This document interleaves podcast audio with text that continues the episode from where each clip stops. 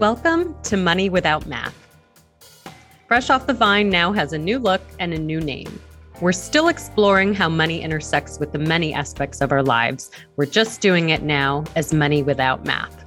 The concept hasn't changed. Money exists and weaves into many aspects of our lives. And I wanted to be more explicit that it's not your traditional money show. And that you don't have to be an econ or finance or accounting major to engage in your finances. The industry can certainly make you feel that way because it's largely all that's talked about.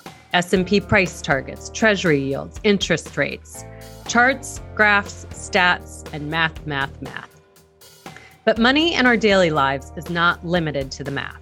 For starters, there's our thoughts, feelings, and experiences. The shame that we feel if we have money and the shame that we feel if we don't.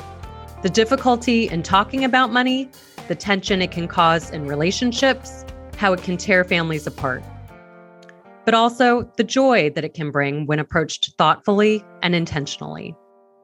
The podcast has always been about opening up and exploring these issues and having conversations about how we interact with money in our real lives, not just on spreadsheets and calculators. So welcome to Money Without Math. I hope you'll join us for conversations that are practical, sometimes philosophical, and always fresh.